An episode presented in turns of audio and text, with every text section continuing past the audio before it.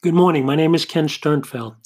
As a pharmacist and graduate of St. John's University, I am personally reaching out to the entire alumni, faculty, and most importantly, the next generation of PharmDs entering our profession. We need your leadership to set the bar for social distancing and safe practices. As professionals and as the youth of America entering our profession, the future of healthcare rests on our broad shoulders.